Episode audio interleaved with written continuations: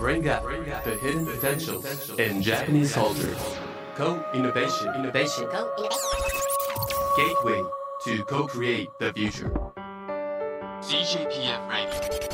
CJPF Radio. 日本の文化に秘められた可能性を引き出しコイノベーション未来を競争するゲートウェイ CJPF Radio 毎回各分野の最前線を走るエヴァンジェリストを迎えヒントを紡ぎます。このプログラムは内閣府所管の CJPF クールジャパン官民連携プラットフォームがお届けします。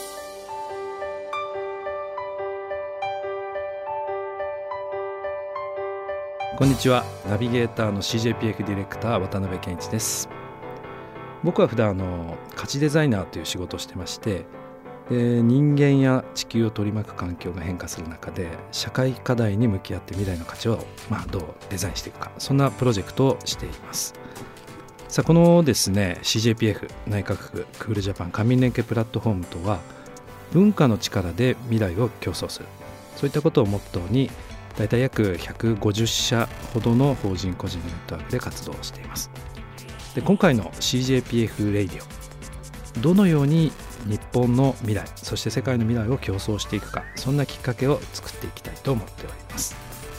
さあ今回 co-innovation していくテーマは ugly love です。このキーワードにどんな未来の co-innovation の可能性があるのか。お迎えしているのはフードロスバンク創設者の山田咲子さんです。山田さんよろしくお願いいたします。よろしくお願いいたします。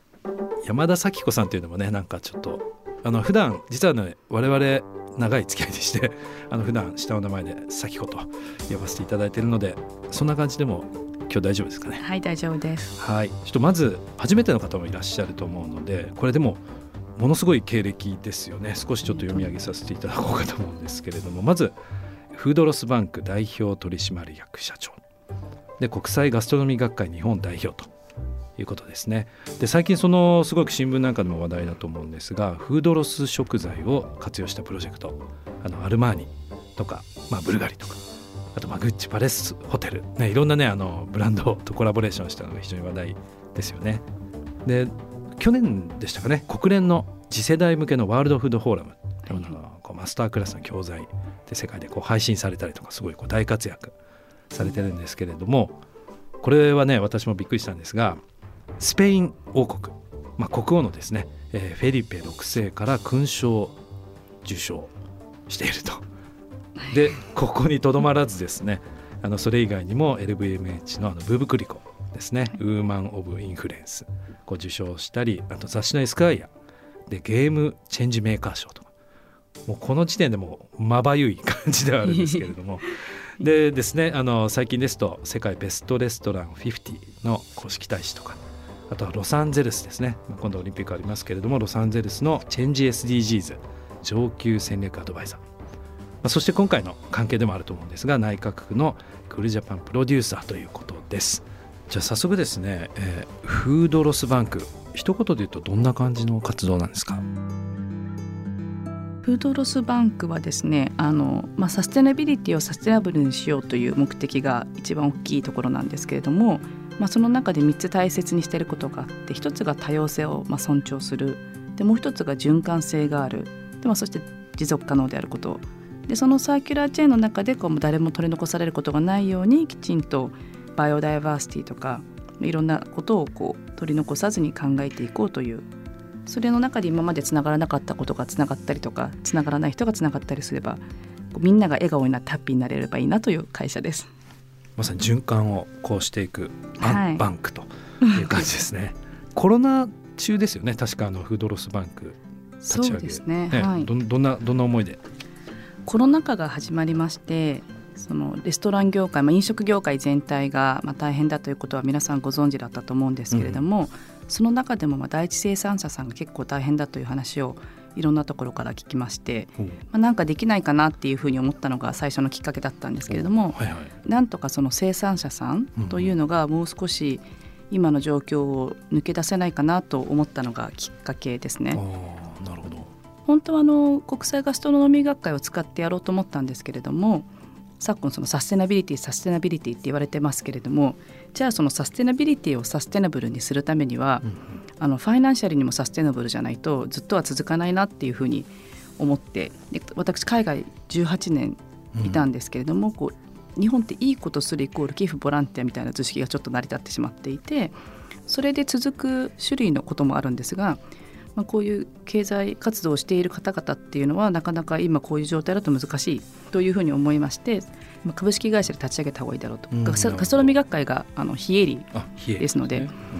であの株式会社でフードロスバンクっていうのを立ち上げたっていうのが経緯ですね。このバンクってついてるのがなんかねこういろんな、はいはい、すごい可能性を。そうなんですよ、あのバンクって知識を蓄える場所っていう意味がありまして。そうなんだ。なるほど。知識を蓄えるからバンクが始まるそう。なんです。あの今日本って年間約522万トンぐらいの食品ロスが出てしまって食べられるのに捨てられてしまっているところがあって、うん、なんとその半分近く家庭系って約247万トン今捨てられてるんですね。うんうん、でこれって食品ロスって buffet の残りでしょとか、うんうん、コンビニでしょとかって言いがちなんですけれども実際我々一人ずつの行動っていうのがこれだけの量になってしまっているって考えると一人ずつが正しい食品ロスに対しての知識を持って一人ずつが正しい行動を起こすことによってこのその積み重ねで変化って起こせるよねっていう意味でバンクっていうその願いを込めて。いや。名前をつけてみたんですけど。いいいいですね。要するにそうかそういうことか。でもなんかね確かにこの知らないとこうやっぱり見えてこないっていう中でね、ね、フードロスに関することで、まあ、地球環境のこともこうだんだん見えてくる。それはこうバンクみたいな。そうですね。これ面白いな。なるほど。あの、うん、GHG ってグリーンハウスギャスはいはい GHG あ温室効果ガスですね。で今すごく問題になってると思うんですけれども実は飛行機って1.4%しか出してなくてで車全体で10%で、食品ロスだけで8.2%ぐらい出してるんですね。えー、でその中であの、はい、フードシステム全体を考えると確か21から37%ぐらい出しちゃってる、え本当ですか？なのでこれって食べるって生きてる限り人間が全員しなきゃいけないことであって、飛行機とか、ね、乗らなくても済むって解決できることもあるけれども、うんうん、食べないっていうソリューションがなかなか難しい特殊な、ね、ことじゃないかり難しいってなった時にこれって一人ずつができる脱炭素かなというふうに思ってまして。キーワードで出ましたね。なるほど。一人一人でもできる脱炭素。そうですね。もちろん企業でも、はい、だからどの企業でも取り組むべき内容ですし、うん。うんうん、今言った数字っていうのは私 IPCC の第6次レポートで読んだんですけれども、うんうんうん。ぱなんかこうやっぱ世界的なところで見るとやっぱりもう少しこう英語の文献っていうのを読んでいった方がいいんだなっていうこういう数字を見ると思うんですけれども、うん。うん、確かにグローバルイシューって言いながらね直接英語の論文とかそういったニュース、ね、読んでないと。今日ですねテーマでアグリーラブちょっと掲げさせていただいたんですが、はい、これどんな意味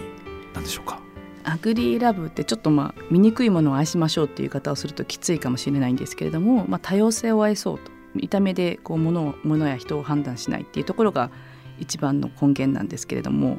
食べ物の形が揃ってなかったりとか傷がついていたりとか例えばお魚の大きさが大きい小さい。そこでこう勝手に人間がこう分けるのではなくて、うんうん、まあ、全てのものを多様性を愛してきちんと平等に公平に使っていこうっていうのがテーマですね。あいいですね、うん、これでもねもう一つちょっと聞いてみたいなと思ったのが、はい、あのグッチとかアルマーニとか、はいはいはい、要するにこのいわゆるハイブランドと組んでるにもこうなんか理由があるんじゃないかなと思ってて。えっと、2つありまして、まあ、1つは地球上の10%の富裕層が約52%その半分以上のグリーンハウスギャスを出してしまっている。でそれに対して下位50%っていうのは10%も出していない。なんかその費用対効果というか今いろんな会社のいろんな方々がすごく食品ロスについて解決しようとあの行動を起こしてくださってると思うんですけれども、うん、その富裕層10%にリーチしてやっているところっていうのがなかなかないなと思ってでもそこにリーチしてそういう方々に少しでも何か考えるきっかけっていうのが作れればいいなと思って、うん、それであのラグジュアリーブランドの方々にいろいろと声をかけてご一緒させていただいてるっていうのが一つと、うんあとフードロスバンクやっぱ立ち上げた時になんかそんな規格外費なんか使ったらうちのブランドが傷つくとか言われてあのやっぱりその、ね、作ったばっかりのうちの会社よりは、やっぱりその品質っていうところを一番気にしているその、まあ、ハイブランドと言われる会社と組むことによって、そのちょっと傷がついてるだけで捨てられてしまうようなお野菜や果物っていうのも全然大丈夫なんだよっていう品質の担保につながる、ということであのまあご協力いただいたという背景が。この2つの理由面白い。でも確かにこうよく規格外野菜とかが少しちょっと曲がっただけであの捨てられちゃったりっていうのはこれ人間の問題じゃないですか。そう。だからそこをねこう変えられたらすごいいいそうですね。なんかこうお魚とかも人間が勝手に決めた形の箱よりも大きいとか小さいで、うんうん、同じ命なのに勝手に選別をされたりとか、うん。枝豆が3つじゃなくて1つしか入ってないとか、うんうんうん、味は変わらなかったり、まあ、その調理の仕方によっては全く関係ないものっていうのもこう見た目で排除されてしまっているやっぱり多様性っていうのの重要さっていうのもすごく自分でも身にして考えていて。でこの ugly love っても結局はその多様性、うん、ちょっとこうインパクトのある ugly って言葉をこれは使っているんですけれどもやっぱりそのダイバーシティで人間もいろいろあるし食べ物もいろいろあっていいよねっていう。前は始めた頃は例えばオレンジの皮にちょっと傷がついていても見た目が違うだけで変わらないじゃないって思ってたんですけれども人間もこう傷がつくとそこを heal しようとあの治そうと思って早くこう治ったり息が出て治ったりするじゃないですか。なんかそういう感じで実はちょっと傷がついてた方がそのアンティオキシダントが出て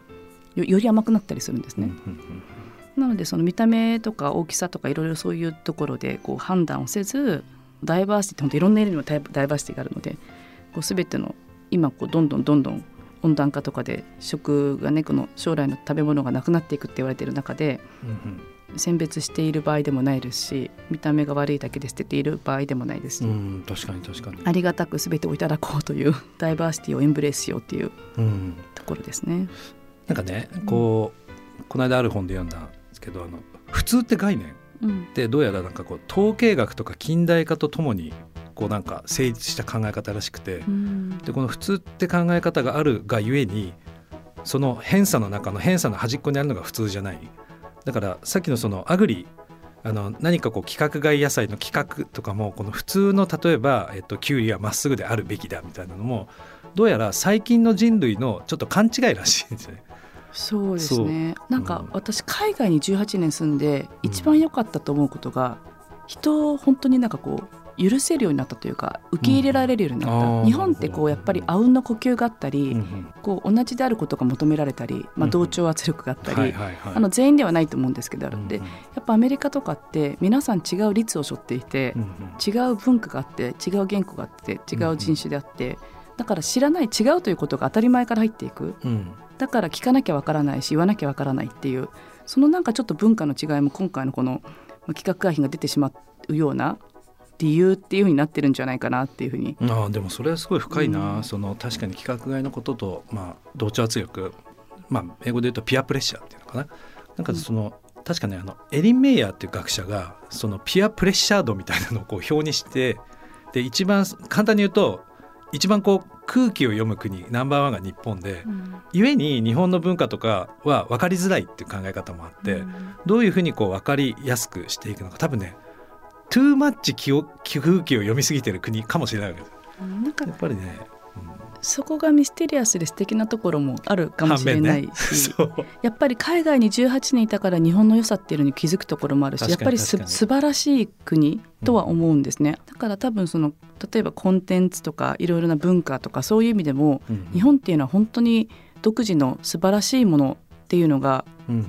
世界一にであると思ってています、うんうん、ただやっぱそういう文化があるからそれの伝え方っていう部分がもう少し工夫すればいいんじゃないかなっていうまあいろいろな多分仕組みだったり、うんうん、例えばそのアーティストっていうのはアートにこう集中してじゃあそれをどういうふうに伝えるかっていう別のプロデューサーがいたりしてもいいと思いますし、うんうん、この企画外品やった時もよくその日本の農作物しかも企画外品とラグジュアリーブランドをよくコラボさせようと思ったねって言われるんですけど、うん、私の中では日本の農産物とかも素晴らしいですし、うんうんなんか一回ちょっととあるブランドさんに農家さんの名前を出したくないって言われて、うん、で私はじゃあお宅のデザイナーの名前を出したくれませんって言ったんですね。なので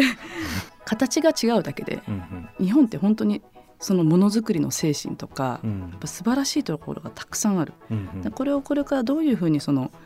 国際的なやり方でうん。伝えていくかっていうところがあればなんかもっともっと自分たちを誇りに思っていいと思いますし、うんうん。なんか日本の素晴らしいとこってもっともっとまずは日本人が知ってほしいなっていうふうにも思いますね。なんかこう今ってアテンションエコノミーってこううん。人からどう思われてるかとかどう評価されるかってすごい大事になってきてる中で OS が変わってきてるのかなって昔って例えばその ROI って言葉もこう示す通り経済効率が良かったりするとなんかちょっと優れてるみたいな感じだったけどこう今ってこうどれだけこうつながっているのかこうっていうのがすごいなんか重要になってくる中でこういう今さっきこう言ったようにこの ugly の意味もこう変えていくことで目の前にある食べ物の意味すら変わっていくってすごくなんか共感力があるような気がしていてすごくねアテンション高いなって気がする。ねそうで。すね。あの人間も完璧な人っていないじゃないですか。確かに。みんなそれぞれ、 ugly っていう言葉がいいかわからないですけれども、うん。そういう部分ってある、まあ、ユニークネスとかね。し。そうそこも含めて自分を愛せるとかそこも含めて人も愛せるっていうところも大事だと思うので、うんうんうん。いやすごい大事だと、うん。なんかねあの SDGs から IDGs に変わったってよく最近ニュース出てて、うん。要するに inner development goal 自分の中に物差しがあるかないか要するにまあ正しく生きるじゃないですけどそういうところにだんだん世界の関心がこう高まってきてるってやっぱり記事海外で読んでなんかもしかしたら日本の中ってよくあるじゃないですかこう道自分の中の道を極めるみたいな例えば農家さんだったら農家としてこう誇りを持ってだなんかもしかしたらこの日本にこうすごい期待されてるところってそういうもともとこう経済とか言葉が入る前にあった蓄積したこう価値観っていうか生活様式みたいなのをもう一回なんか見直す時なのかなと思いながらね今話聞いてたんですよね。いや今の話を聞いて私もすごく同感なんですけれども、うん。私はそのなんかまあ SDGs って、まあ、 sustainable development goal って素晴らしいと思うんですけれども、うん。その言葉自体が一人歩きしてるのはあんまり好きではなくて、うんうん。で日本は SDGs なんて言われる前から、うん。お米の中には神様がいるとか、もったいない文化っていうのがあってでこういうもったいない文化がもともとあった国なのになぜ日本は食品ロス大国になってしまったのか、うんこれってやっぱりちょっとした当事者意識のなさとかだと思うんですね。でもうん。それを自分ごと化ができない。うん私だけが残さないで食べても隣隣のあの人が残してたら意味がないとかやっぱりそのまず自分っていうところよりはそういうふうになってしまう。でも今あの言ったようにそのインナー自分の中でその例えば道を極めたりとかっていううんうんうんうん。その素晴らしい日本ってそういう精神性を持っているのでそういうふうにこう物事を捉えられ始めるとうんうんものすごくこう飛躍的に変わる素質を日本人って持っているんじゃないかなっていうふうに今うん感じましたねすごいなんかうん本当にこう OS が変わってきてる中で、うんそのなんかそのもう一回それを見つめ直すっていうのがさっきなんていうかインナーってほら見えないから実はその見えないからこそそこに価値の物差し作っていけるんじゃないかなっていうのがすごいなんかアグリーラブのそうですね発展的なところなのかなって思いながら聞いていて。確かに物差しっていうのはどんどん変わってきてますよね。うんうん、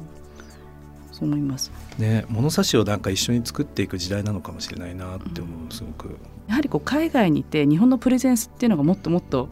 なんか日本人って本当素晴らしいんですよ。素晴らしいんですけど手を挙げない。うんうんであの手を挙げた人のまあ意見が通る。うんうんっていう中で日本人が素晴らしいってことはその国際的なところでも私は認識はしてきてるんですけれどもそれをこうどうもうまく伝えられないっていうことであの、まあ、私がとかじゃなくて何か日本のコンテンツとか何かで日本がこうリーダーになれることうんうんとかそのプラットフォーマーになれることっていうのをこれからはちょっとお手伝いしていきたいなというふうに思っていてうん。例えばそれって追い風なことをやった方がいいじゃないですか。で日本が今強いのってやっぱ食とか、まあ、アニメとかだと思うんですけれどもなんかこう日本ってこの課題先進国だからこそその課題を紐解いてそれが成功すれば他の同じ課題を持ってる人っていうのは Japan model をうんうん。うまく真似して彼らも課題が解ける。うんそれって、まあ、食品ロスもこんだけ食品ロス大国っていうのもそうですし例えば毎年毎年九州に台風が来てしまう、うん。これを九州がうまくこう対処今すごくいろんなね AI とか作ってし始める。そうするとそれを他でうん。も他も台風で苦しんでる方々がこう真似できるじゃないですか。確に。なんかそういう意味ではこういうまあ食品ロスとかそのダイバーシティのなさっていうところをうまく解決していくことそれがこの日本の未来の発展につながればそれってジャパンモデルとしてうんそのハードの部分じゃなくてもソフトで素晴らしいところがたくさんあるのでこう発信していけるんじゃないかなっていうふうに思いますね。うんなんかソーシャルヒーローというかそういうのをどんどん生み出していくきっかけをたくさん連発できるとねすごい面白いかもしれないな。そうですね、うん、なるほどそんな中こう次に何をこう競争していきたいのかなってところもねちょっとぜひね聞いてみたいなと思いますが。なんか一回あの例えばブルガリさんとやったコラボなんですけれどももちろんそのチョコレートの中に、まあ、食品ロスになってしまう食材を使ったっていうのもあるんですがまずチョコレート自体をフェアトレードレベルのものに変えていただいてそのチャイルドレバー児童労働について、まあ、少し考えてもらうきっかけを作ったりとかなんかブルガリさんは最初あのパッケージをリサイクルペーパーって再生紙にしたいっていうことだったんですけれども、うん、たまたま行った佐賀県で300年の歴史のある和紙屋さんが100件あったのに1件になってしまってるって話を聞いて残り1件残り1件でその時コロナで、うん、あのお花屋さんも結構お花が結婚式とかキャンセルになって困っていて、はいね、そのお花を和紙に入れてもらって、うん、あのすごく綺麗なパッケージにしてブルガリさんであの売ってもらったことがあって素晴らしい。10月に作って12月のクリスマスに向けて売ったら11月で売り切れてしまったっていう嬉しい 悲鳴なんですけれどもなんか食っていう、みんなが自分ごとができることから、うん、そういうこう全体的なサステナビリティ例えばその日本の文化のサステナビリティだったりとか、まあ、次世代のそういうサステナビリティいろんなことをにこう広げていけたらいいなっていうふうにまあ思っていますね。うん。うん、なんか全然こう話題飛んじゃうかもしれないけど、はい、さっきのその地球の人口ってこう基本は増えてるじゃないですか、まあ、日本は少子化減ってるけどね。減ってるけど全体としてはこう増えていってその例えばこれからいろんなものをこうどういうふうにこう地球上で分け合っていくのかって時に地球上でもし同じものを食べてたら例えばじゃあみんなが小麦食べますとかみんなが、えー、トウモロコシ食べますってやっぱり計画栽培して大規模な農園作ってだけど例えばじゃあわらびとかこごみとかゼンマイとかその時しか食べられないものを食べますとかもしくは冷蔵庫で電気を使わずに例えば発酵させることによってこう長く食べられるようにしますっていうそういった知恵が日本にはこう溢れてるような気がしててさっきのその規格外で送るかどうかとは別のもういろんなこう可能性がやっぱあるんじゃないのかなと思ってそういったところってすごいなんかどういうこうそうですね今あのレスキューマイプロジェクトっていうのをやっていてあのこれはもともと今の伊藤忠商事さんの方から農耕面積が減っているので、うん、なんとかご一緒なんかできないかって言われてで、まあ、彼らが使っているあのお米を使ってほしいって言われたんですけれども、うん、まあ、それを例えばその今、ね、ご一緒しているパレスホテルさんやあのそういうところで使っても今出してるところが困っちゃうだけじゃないですか。ななのでその既存のビジネスを取り合うんじゃなくて何かこう新しいパイができないかなって考えた時に、うん一つは狛江の活用。結局日本って毎年新米が出てしまうと狛江がまあ売れなくなってしまう、うんうんうん、例えばそのイタリアのリゾットカルナローリ米とかを入れなくても日本の狛江でやってみたらいいんじゃないかって思って。面白い、うん、でそれを、えっと、結構イタリア人のシェフとたくさんトライして最初はやっぱり小さいとか、うんうんうん、あと、ま、間違えてこうやっぱいいものをいいものというか例えば魚沼産のコシヒカリを送るともちもちしすぎててダメだとか。でいろいろ30種類ぐらいしてあの今レスキュー米というリゾットにも使えるお米をやってでそのお米をまずその日本のイタリアのレストランも急に使うのにはやっぱ抵抗があると思うんですけれども、それをなんかイタリアの本場の例えばアルマーニさんとかブルガリさんとかグッチが使ってくれれば他のイタリア料理屋さんも使いやすいかなと思って、うん、確かに確かに。であのアルマーニさんとかで使っていただくようにしたりとか、うん、今あの、まあ、ロシア・ウクライナ戦争であの米粉がねなかなか、ね、あの米粉じゃないごめんなさい。小麦粉小麦粉？が上がって。しまって、うんね、米粉にはい、でそれで米粉をもっと使ってもらうのができないかと思って、うんうんうん、で今あのグッチの方ではパンはもう米粉100%とかも出してるんですけれども、うんうん、パスタに30%だけ混ぜてくれる、えー、面白いこれもじゃあ100%にして美味しいって大事じゃないですか、うん、100%にして美味しくないのを2件やるよりは、うんうん、じゃあ30%だったらまだ美味しいよねっていうのを100件やってくれた方がいいじゃないですか。うんうん、確かに。で今そのそういう米粉を使ってもらったりとかそのある飼料をこうある資源を大事にしていくっていうのをすごく一つやっていて、うんうん、でもう一つはあのこの前あの大阪のとある会社に行ったんですけれどもそこはプラントベースをすごくやっていて、うん、で今までのその例えば代替肉とか、うん、美味しくなかったんだと思うんですよ、うん、でも考えてみたら牛肉を牛だから食べてる人っていないと思うんですよね。でもじゃあそれが牛肉よりも美味しくて栄養にも良くて地球にも良くて値段もあんまり変わらなかったら、うんそっちに変えるのは多分問題がなくなる。でもこの技術がすごく進んでいて、うん例えばあの出汁とかもあの完全に本当プラントで作ったりとかうん。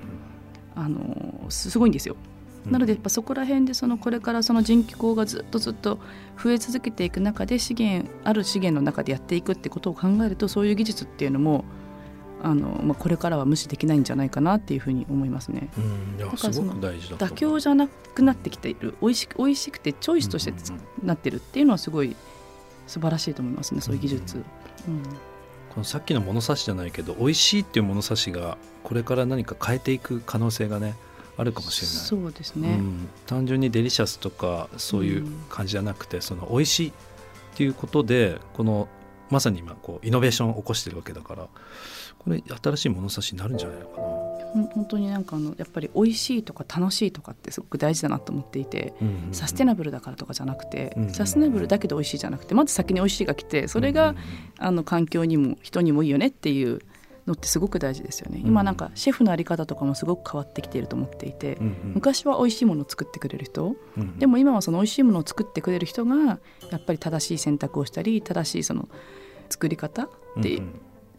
無駄無駄のない作り方とかその地産地消のものを使うとかうん。昔はやっぱりこう